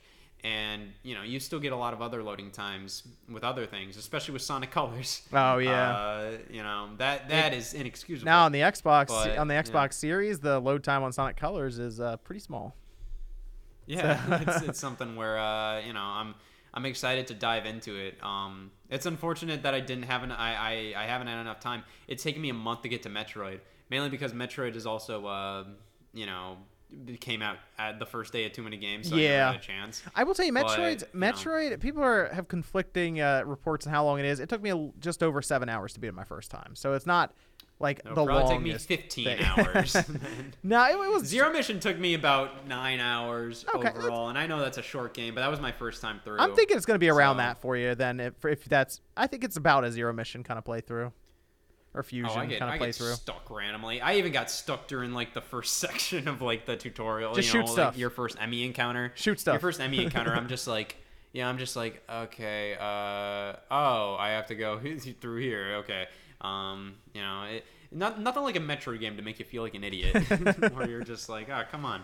But no, I loved Zero Mission. I played Zero Mission for the first time this year, and I beat it, and I, I adore that game. So I'm really gonna like excited to. Uh, yeah, I'm like it. excited to dive into it. I, I, I also want to do uh, Samus Returns, and uh, you know I, I need to get through more Super Metroid. I've played a good chunk of that, but I need to get through more of that. Um, I know Fusion is very similar to Zero Mission in terms of just like easy to get through, just pretty quick, but still good. a good game. It's very good. Yep. Um, but yeah, Dread's something I want to get to. Uh, you know, I want to play Mario Party with uh, with the guys. That'll be fun because um, I hear the online in that game is fantastic. Yep.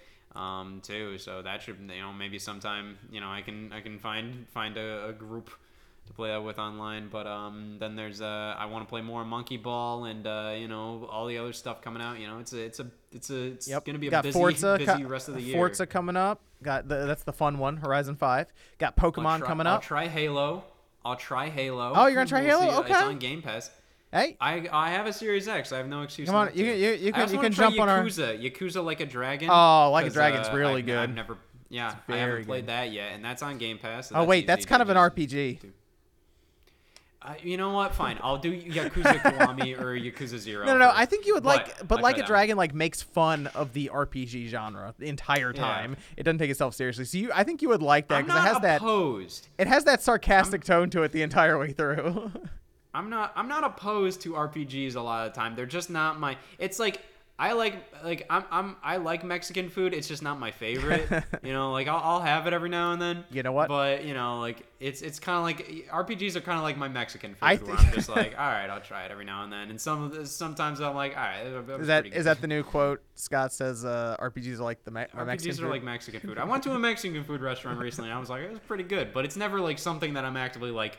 I need to have this all the time. I've never been like a Taco Bell guy, even though that's barely Mexican food. That's that that doesn't count, but still. yeah, you do. But, uh, uh, yeah. You do Halo Infinite. You jump in. You jump in with us. We'll we'll, we'll, we'll take care of you. I'm I'm down for it. We'll do some yeah, big I team mean, battle. Uh, ridiculousness. eight on yeah. eight. yeah, but I try I tried Persona 4 Gold and I liked I like that. So you know it's kind of it's it's a case by case basis. So I'll try Yakuza, Okay. uh, like a dragon, and I'll definitely try Halo. Um, I was gonna try Advance Wars, but I guess Oh, on yeah. that day I'll just play Big Brain Academy then. uh, so uh, there's there's a lot of stuff happening. Uh, it should be it should be an it should be a fun rest of the year. Mm-hmm. I think so. Are you gonna try out the new the the new Pokemon game coming out? Oh, Diamond and Pearl. I don't know if you played those back on the DS. I'll, I'll try. I've I've never been that into the Pokemon series. Um, I downloaded Pikmin Bloom, which is you know I played Pokemon Go, so I'll try Pikmin Bloom a little bit, but uh, uh I don't know. Uh, the the Diamond and Pearl, Pearl remakes don't look Go and say it, Scott. Exciting? Say it. Say it. to me, they don't they, don't- they don't look exciting. I think they need. I mean, like Pokemon game, the Pokemon games on Switch have never Yeah. had like a an extraordinary amount of polish graphically. Mm-hmm. Um, like they look fine, but uh, you know, I think I, I feel like I feel like Grezzo shouldn't have made a Miitopia poor uh, remaster. They should have done these remakes because I feel like they would have done a phenomenal job. Because just looking at Link's Awakening, like gorgeous, absolutely Mm-hmm. fantastic, and a brilliant diamond, diamond and shining pearl are very indicative of that, of kind of that cutesy top-down perspective, but they don't have as much going on in terms of just good shading and just really good like just lighting effects and just really you know just like I don't know. I just feel like I, I feel like they would have done a, a better job. Not saying that I think it's ILCA is uh, the developer of Yes. these remakes. Not saying that they aren't like talented developers. I think like for first time, like on a Pokemon game, like or I, they might have done like something else with them before, but uh, you know, like they did, pretty good. You know, I think I think they were probably under a strict deadline and, and all that, but uh, you know, I feel like Grezzo uh, would have done a little bit better. But um, you know, I'm, I'm more interested in Legends Arceus. Uh, but uh, you know, it, I'm still like not like, oh wow, this is gonna be my favorite game of all time. I'll, I'll give that one a try. I'll give that one a try. I think, I think it's cool to see them trying new things with it.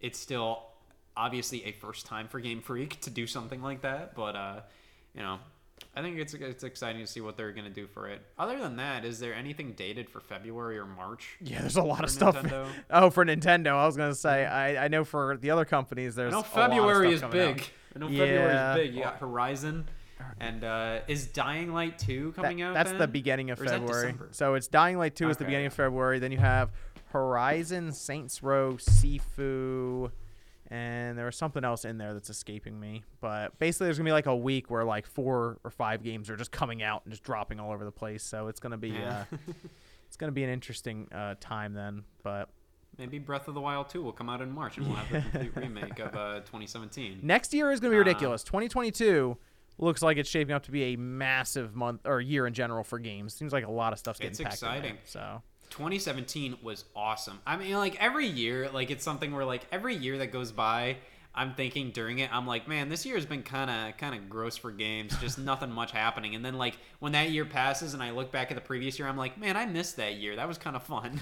or just like 2020, I'm just like, man, this year was just garbage for games. Then I look back at it, I'm just like, oh yeah, Final Fantasy VII remake and Last of Us Part Two, and then. Uh, even though like I didn't I didn't beat those games, but those are still pretty massive games. And then you know you have it just like I liked Hyrule Warriors and I liked Animal Crossing and I liked this game and that game and this game and that game.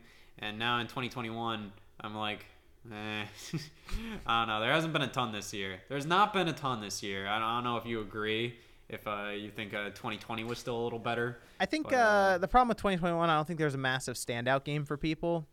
Uh, like Dread, obviously that was a big deal. I, I did like Deathloop. I think I like Deathloop more than a lot of people, although it was kind of uh, the ending wasn't great. I wasn't a big fan of that. And I just beat Far Cry 6 yesterday, and Far Cry 6 was eh, the ending to that wasn't great either. So I I don't. Uh, Far Cry is just like. I mean, I've been rewatching Breaking Bad, and I went through the entirety of Better Call Saul. So uh, I'm, I'm pretty, uh, you know, I'm, I'm pretty jazzed about uh, Giancarlo uh, Esposito. Is that is that his full name? he was he was fine in the Um, game. It's yeah. just the ending wasn't great. I don't know. It was building up to something, Yeah. and it was just super anticlimactic. I, it's very weird. Far Cry Six is kind of that game you can just turn on, and there's like, oh, there's two checkpoints near me. I just got to go wipe out guards, and I get them, and then I get rewarded. So it's like that. You turn it on for some quick fun, and then you're out. Yeah, it's. Uh, I mean, like, I just was never interested in um in Far Cry Six. Like, I've been interested in at least like every other um every other like uh, Far Cry game, but I never really played. I only played four, but um you know I was interested in five, But Far Cry has just been milked to death. It has. I think that series needs to go away for a couple years and Needs then a come back reboot. with a full reboot. Yeah. Yeah, because like they just they I mean 3 was was a big deal Mm-hmm. and then you know that had you know you had Blood Dragon with that and everybody was like Far Cry's awesome.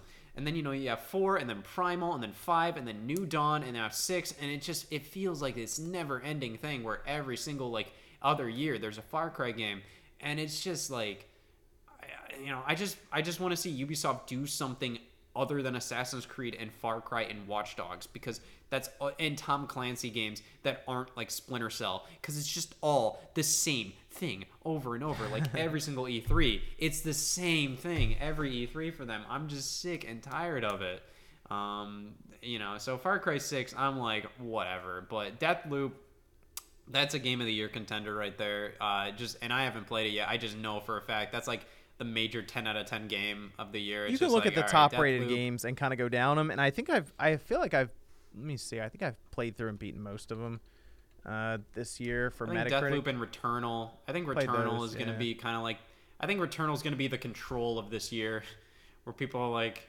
eh, you know, I like that game, but is it really a game of the year kind of thing? And I think I think that's going to make the, make the nominee list. New games this year, I guess the best rated ones, not counting House in Morgana or something. That's like eight reviews and it's like super high up for some reason. Uh, Psychonauts 2, that's a 91. I think that might that might make it. I don't. I'm not sure though. I think that might make like best family game or best action game. You know, It- uh, It Takes Two. At least for the Game Awards. It Takes Two is an 89. Let's see. It's another big Metroid Dread will probably Dread, make it. Dread's an 88. That'll be that'll that should make it. I, I feel like I feel like in a in a year like like if it was 2019 or 2020, I'm not sure if Dread would have made it Yeah. to Game of the Year, but I feel like this year it would have. Not saying it's a bad game, but it's also like you know a 2D Metroid and like it's it's really quality, but it's it's still kind of more like you know it, it's still like a, a little lower budget than you know a lot of other games out there. Um, you know I, I feel like it, it wouldn't have made it during most years. Uh, just just saying like how I think a lot of the game of the year like discussion goes in terms of the big outlets and all So, that. Um, Then we have Metroid you know, Dread, I- I- Deathloop, and Ratchet and Clank. Those are all 88s. So you're probably right about those making their way in. Monster Hunter Rise in 88 too, also though. I think that oh, one I think Monster Hunter Rise. I kind of think that it. one might get left World out. got nominated. Well, Yeah. World got nominated, so That's I feel true. like Rise has a chance. That's true. Um, you know what a I'm good game is? A good game that you should check out, Scott. See what you think, because it is coming to PlayStation and Switch also next month. Is Death's Door this month? Death's Door. Oh, I heard you talk about. I really game. liked that game. Uh, it was very good. Yeah. It's it's kind of like an isometric Yeah. top-down Zelda style game, but has it's a little more difficult. People say it, of course, has like Souls elements to it. Technically, it does, but Yeah. I thought it was very good. yeah, and that game came out this year. Mm-hmm. And Yep. That's, is, I feel like I feel like that that's gonna be your your uh, contender for game of the year, but It's a I feel like that might make like It's an indie title. Yeah. game or something. Yeah. Sometimes they throw an indie game in there just just to throw it in there and be like, eh, look, there's a game of the year. It's an indie game. You know, like we had Hades, Yeah. we had Celeste. Those have been in there. Maybe, yeah. maybe they just throw it in there. I don't know. Yeah. I feel like Cyberpunk will get nominated for I- game of the year. I, I've been joking about that. I would like to see it just because it that would be if if they want conversation around the Game Awards just for the sake of having it. You just put Cyberpunk in there. It's not gonna win, but just it being there is gonna be enough to have people have 80 million podcasts about it being there. I think I think it'll be there. I think Deathloop will win. I think Deathloop Interesting. is- Okay. I think Deathloop will win. I haven't played it. You see, I was the defender of that game because everyone was like, "I'm so sick of seeing that game," and I'm just like, "I think it looks cool." Like I was just like, "I think this looks like a cool game." I think I think I love I love the aesthetic. I love. I, I thought all the trailers were well done, and uh, I'm still the only one not to play it yet. I was gonna say you should. uh, you I, should try. I was the one defender of that game, and then when it came, you you know, it's, people like you were just like, "I'm sick of seeing this game." And I've seen it comes a out, lot. You're like, "I liked it." I liked it. It was good. Yeah. No, not that many people talk. I talked to like on different podcasts and stuff liked it as much as I did. I thought it was good though. The entire playthrough and stuff was fun. Just the ending was just it wasn't as good as the rest of it. Um, Well, but it, it I, got it got some ten out of tens. I think it's obviously going to be the big the big thing. Mm, I think it will. And yeah, I think I think like a game like Ratchet might get nominated, but I don't see anybody talking about that game. You know, a Ratchet. A lot of Insomniac's games. Insomniac is an incredibly talented developer, but their games are, aren't really like game of the year material in terms of like oh like the like the game of the years like they they like to this needs to leave an impact. This needs to be like a you know this big thing like you know tell a gripping tale or, or something like that too. Where Ratchet and Clank, i i Ratchet and Clank and like Spider Man they're just really fun games. Yeah. Like they're just really well done fun games, but I think they just kind of um they just kind of they just kind of end at that where like these are really awesome games, but then you know it's just like, you know, You know, I game I, I would don't think- I would like to see sneak into the game of the year like nominations. Maybe something does get left out, like a Monster Rise.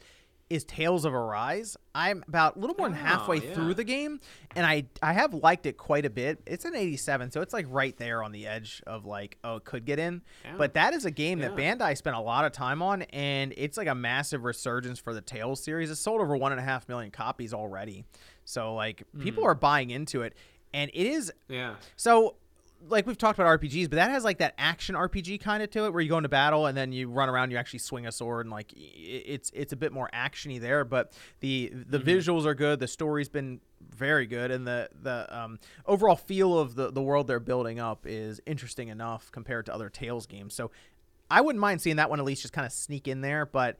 I think you're right. I think I almost think that Cyberpunk is just going to find its way in for the sake of conversation and controversy. It just it, Listen. Think about how much we talked about Death Stranding when that got dropped in there because everyone's like, hold on, Kojima, Death Stranding, what's that doing in here? Yeah, I mean, like I, I, to be fair, Death Stranding, like they they got a couple ten out of tens. I just think it was more it was more of a polarizing experience. Yeah.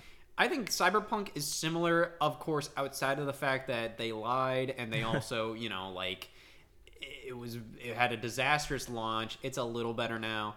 I played it on Stadia. I played a, a couple hours of it on Stadia. That's fairly And like the best I I enjoyed the experience. Like I thought it was a a solid, you know, like I thought the world was well done. uh, Like in terms of just like this is a very cool world. It's just like, you know, just like exploring it. But you know, exploring it there wasn't much to do in terms of like exploring. Like it was just cool to like look around and see it. Um, and I thought the story, like I thought the characters and dialogue were, were good. You know, it was it was a cool experience. I just felt like you know, like all right, I'm just gonna wait till this gets all patched up and the next gen versions come out. Of course, I'm gonna be waiting until 2032. But yep, I was gonna do uh, a video you on know, that Like, it's out of control right now. yeah, but I'll wait till that. But I enjoyed the experience for what it was, Mm-hmm. and I think you know if if they didn't lie or something, if they didn't lie like beforehand about like what the game actually was and how how it was turning out, and you know if it wasn't as much of a disastrous launch, I feel like the game would be far more easy to bring a part of the game of the year conversation. But considering that, I feel like I feel like there, there's a pretty high chance that it is. I feel like it's a big enough, high quality game that sold enough, even if a lot of people were pretty like, this is garbage. Uh, but it reviewed well enough in terms of the PC version. I want to point out Um, 92 critic reviews I at an 86. It could be there. I'm just saying, I feel like I feel like it has a pretty good shot. Oh, that's Um, gonna be fun. And, and Mario Golf is gonna get nominated for like best family game, and I'm just Yeah. gonna be upset at that. well, no, Mario Party. like Mario, Mario, Party, right? Mario Party would That, be yeah, that would be good. Yeah. I have not played Superstars yet, but um, I, I really want them to do DLC for that because like the, the the amount of boards is just a little too small. But you know, like everything else I've seen about it looks great. Um, but Mario Golf, man, they they dropped the ball on that one. I was so Oh, do, excited. I do Mario have to ask you about this, Scott, before we sign off. The Nintendo Switch Yeah. Online N64 games. What's your What's your thought on that thirty dollar jump? Oh, all right. Okay. So I did I did a video on emulation recently and I I specifically said like if people are like Oh man, this emulation is so bad or like man, they they ported this game natively instead of emulating it. How great is that? I'm like you do realize 95% of the consumers will never notice. they will never notice the difference between an emulated game and, and a ported and a game ported natively. Um, not to say I don't commend effort. Obviously, I like good emulation, and I don't think the emulation is that bad. It's just a little. I think they rushed it in obvious ways with something like Ocarina, um, because I think the games look far better than they ever did on Wii and Wii U. Like they pop so much more, like color wise. They do, yeah. Um, I think the problem is like they probably just like they, they probably just missed just the fact that I, I feel like the people emulating it probably were like, well, nobody wants fog, so let's just get rid of the fog. And it's it's you know the problem is like you need the fog in many cases because like the games were designed around it. So you know that that's kind of like you know I, I think that's something they could easily fix, but I don't know if they will. do you- like I, I just feel like I feel like they might not do that. What do you think about the? uh, what, do you, what do you think about that? The pricing now at fifty. Oh, it's garbage. You think I that's a little it- high? I paid for it. Yeah, well, that's I think it's too high, so I paid for it. Well, I think a lot of people on That's how everybody YouTube are paying for it because they're like, well, this is something that we'll be following for a while because obviously they're going to keep dropping games onto the service. So you're like, I'll be covering, I'll be capturing footage, I'll maybe even talk about it in a future video. I'm sure you may do that sometime. Everybody. Um, you could- you could just who- do a everybody video- Who complained about the pricing? Everybody who complained about the pricing also bought it. You could do a video that just literally is. says Nintendo Switch Online and then Scott The Woz. it would just, it would be a whole thing. Uh, Yeah. Well, I, I fifty dollars is ridiculous. I think they need. Okay, twenty dollars a year wasn't that bad. I think people. I think people overreacted a little bit. I think the main problem was the fact that the online is not something you pay for. This is hmm. not something you pay for because Nintendo was not like they were still doing peer to peer. So it's just like that is not something you pay for. But you got a good. I think you got good bang for your buck. At least like at this rate, you know, at this point in time for 2021, that's a pretty good. You get a good amount for 20 bucks. Like you get a lot of NES and SNES games. You get, you know, you get cloud saves, which you know, to be fair, you know, like I don't think should be a part of a subscription, but whatever. Um, you get online play, which isn't great, but it's also like you need it for the, you know, you you you know, it's a part of the subscription. So considering that, and you get some extra deals, um, you know, you get game trials, you get offers, which is more so like pay twenty dollars a year for the you know audacity to be able to buy our overpriced controllers. Okay, whatever, but you know, twenty dollars. I think it was a de- it was a fine price for thirty dollars you get less. It's just like for thirty dollars more, I think it's it's ridiculous because you get one system that you've always wanted. Mm-hmm. You get another system that nobody was asking for because you can already play all those games on the Switch.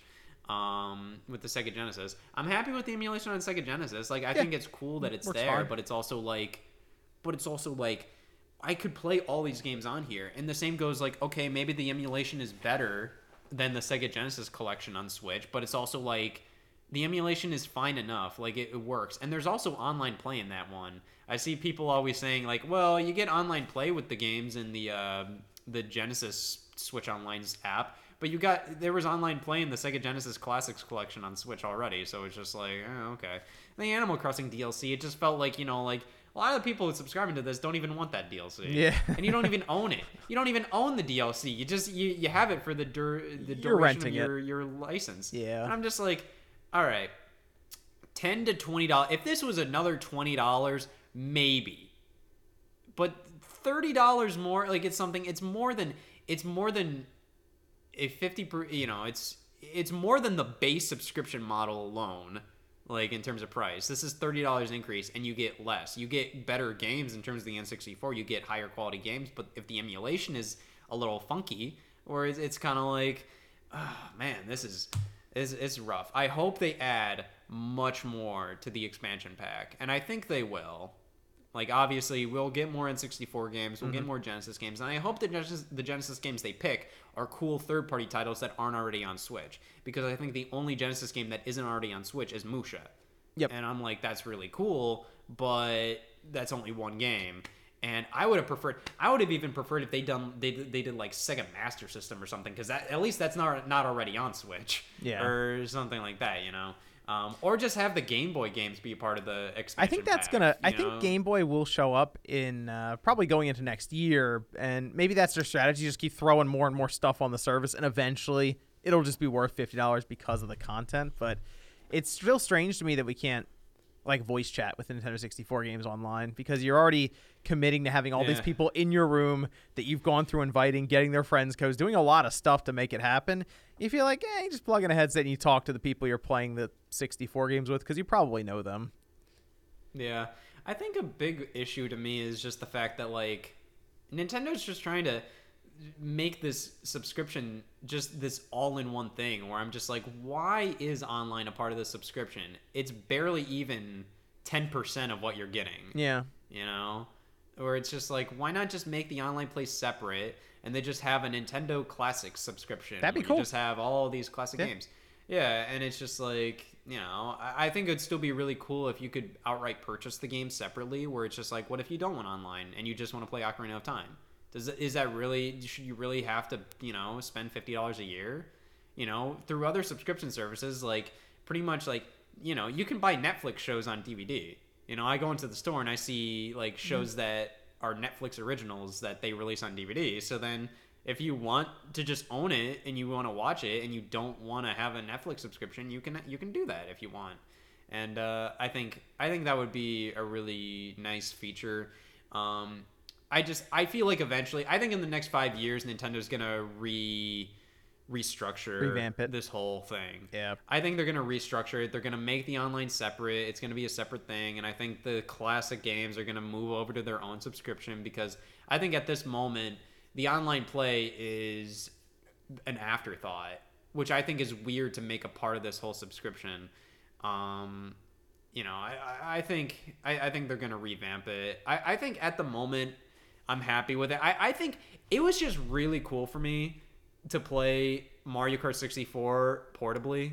You know, like it's just it was just really cool for me to be like, oh shoot, Oh, I'm yeah. playing this in the palm of my hand. Like that's really cool. Like I got I had that feeling of like as a kid when I played Mario 64 DS, I was like, what? You know, like There it's was just that- really cool. that just moment where we were- PSP. Transitioning from console games going to handheld and it was weird you know what would always get me is when we'd get that big 3d handheld game it just felt weird because you're like holding this thing and you can like see way off in the distance and you're like what in the- what's, what's going on here yeah I feel that I I have gotten more into the PSP lately, and playing the system to get PSP now, it gives me that feeling. It gives me that feeling because like went back in the day, that thing was insane. Yep. Just the fact that it's just like, oh my god, like this is a legitimate PS2 game on the go. And I recently tried to think of like a way as to why like the PSP is a little like not not as not as like popular these days. And I'm kind of like, all right, it's kind of like a jack of all trades, master of none, where it's just like, hey, you know, you don't get camera control, and the exclusive games on PSP they kind of feel like watered down, you know, like or ports to PSP kind of feel a little too watered down or, or something like that. But it's still like it's still really Did you- cool. did you- We're playing it now. Did you play final fantasy 7 crisis core on that thing yet No, oh I did not. that one's good I played. What do I have? Only on the I have PSP. Vice City Stories. I have Vice City Stories. Uh-huh. I had too many games. I bought Scrabble for PSP because I thought that was funny. Because I was just like, because like the PSP, you always think of these big budget like Yeah. blockbuster games on it, and I just saw they had Scrabble on it. Yeah. Um, I bought Mega Man Powered Up. I'm excited. oh yeah i played that yeah that was Um, like the weird those like yeah. the chibi mega man right Yeah.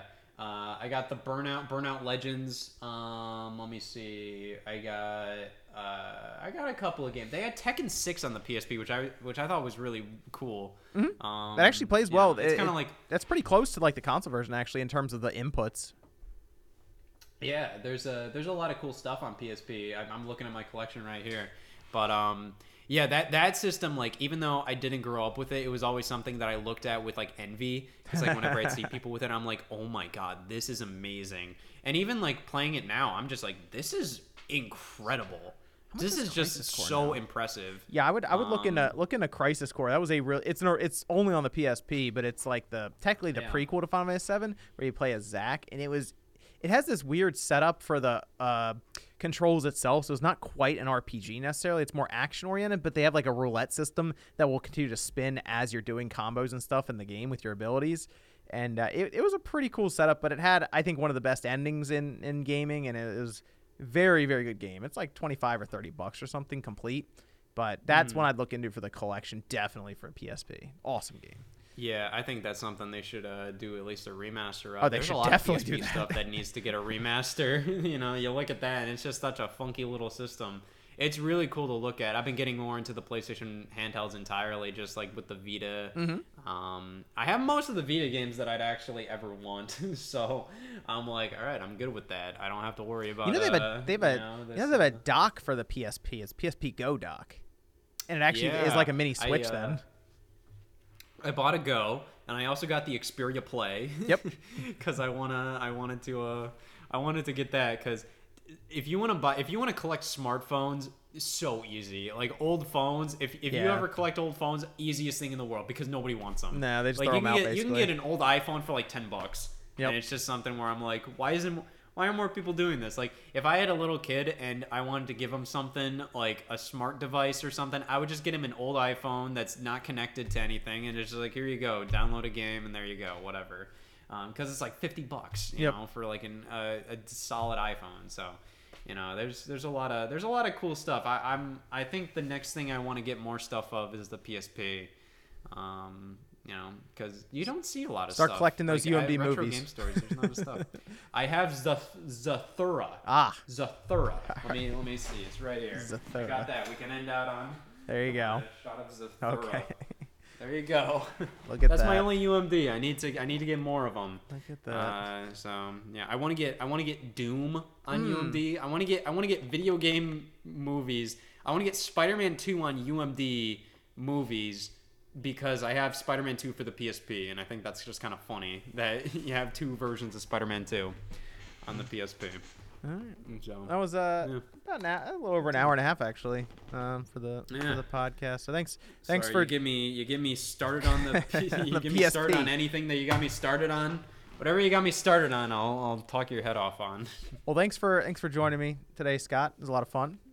The podcast. It's always a pleasure, man. Like I said, I think I'm just gonna put this up on the Spawn Wave Plus channels. People people are asking about the video stuff. I think I'm just gonna put it there, and I'll have an audio version up on Spotify and probably SoundCloud as well. Um, so you can check it out there if you just want to listen to the audio of it. Uh, but otherwise, Scott's got Mm-hmm. some cool stuff coming up. I'm sure you got uh, plenty of videos coming up in the in the coming weeks. I mean, like we're only two months until the end of the year, and I cannot wait. There you go. Oh yeah, you're gonna. That's right. You have it set up so like your season, like this most recent season will end, right? And then you go into the next season I end sometime next things year. at the end of the year. ah, uh, okay, when cool. you move, when you move into a new house, I'm just actively like, I, I do not have time to do any of this. This is, this is. I have a ladder that's right over there that I need to put away. Like it's just there's stuff all over the place. So you know. It's exciting to actually uh, get. I, I'm I'm excited to end the year strong, but I'm also excited to just kind of relax and play some games. Yeah. You know? Play Deathloop. yeah, there's that. I need to finish Metroid Dread, but I'll do that before And- my break. And so make sure you let let, ever, let some people know beforehand they whenever your stuff is on TV, so check it out and all that. You know, like if if, It'll if you, probably be on Twitter. It'll probably Okay. be on Twitter soon. cool. I'll keep Uh, an eye, I'll keep an eye out for it so I, I can check it out there. Ah. Cool. All right, everyone, check out Scott. His Yeah. channel's linked down below in the description, of course. I'll see you guys next time.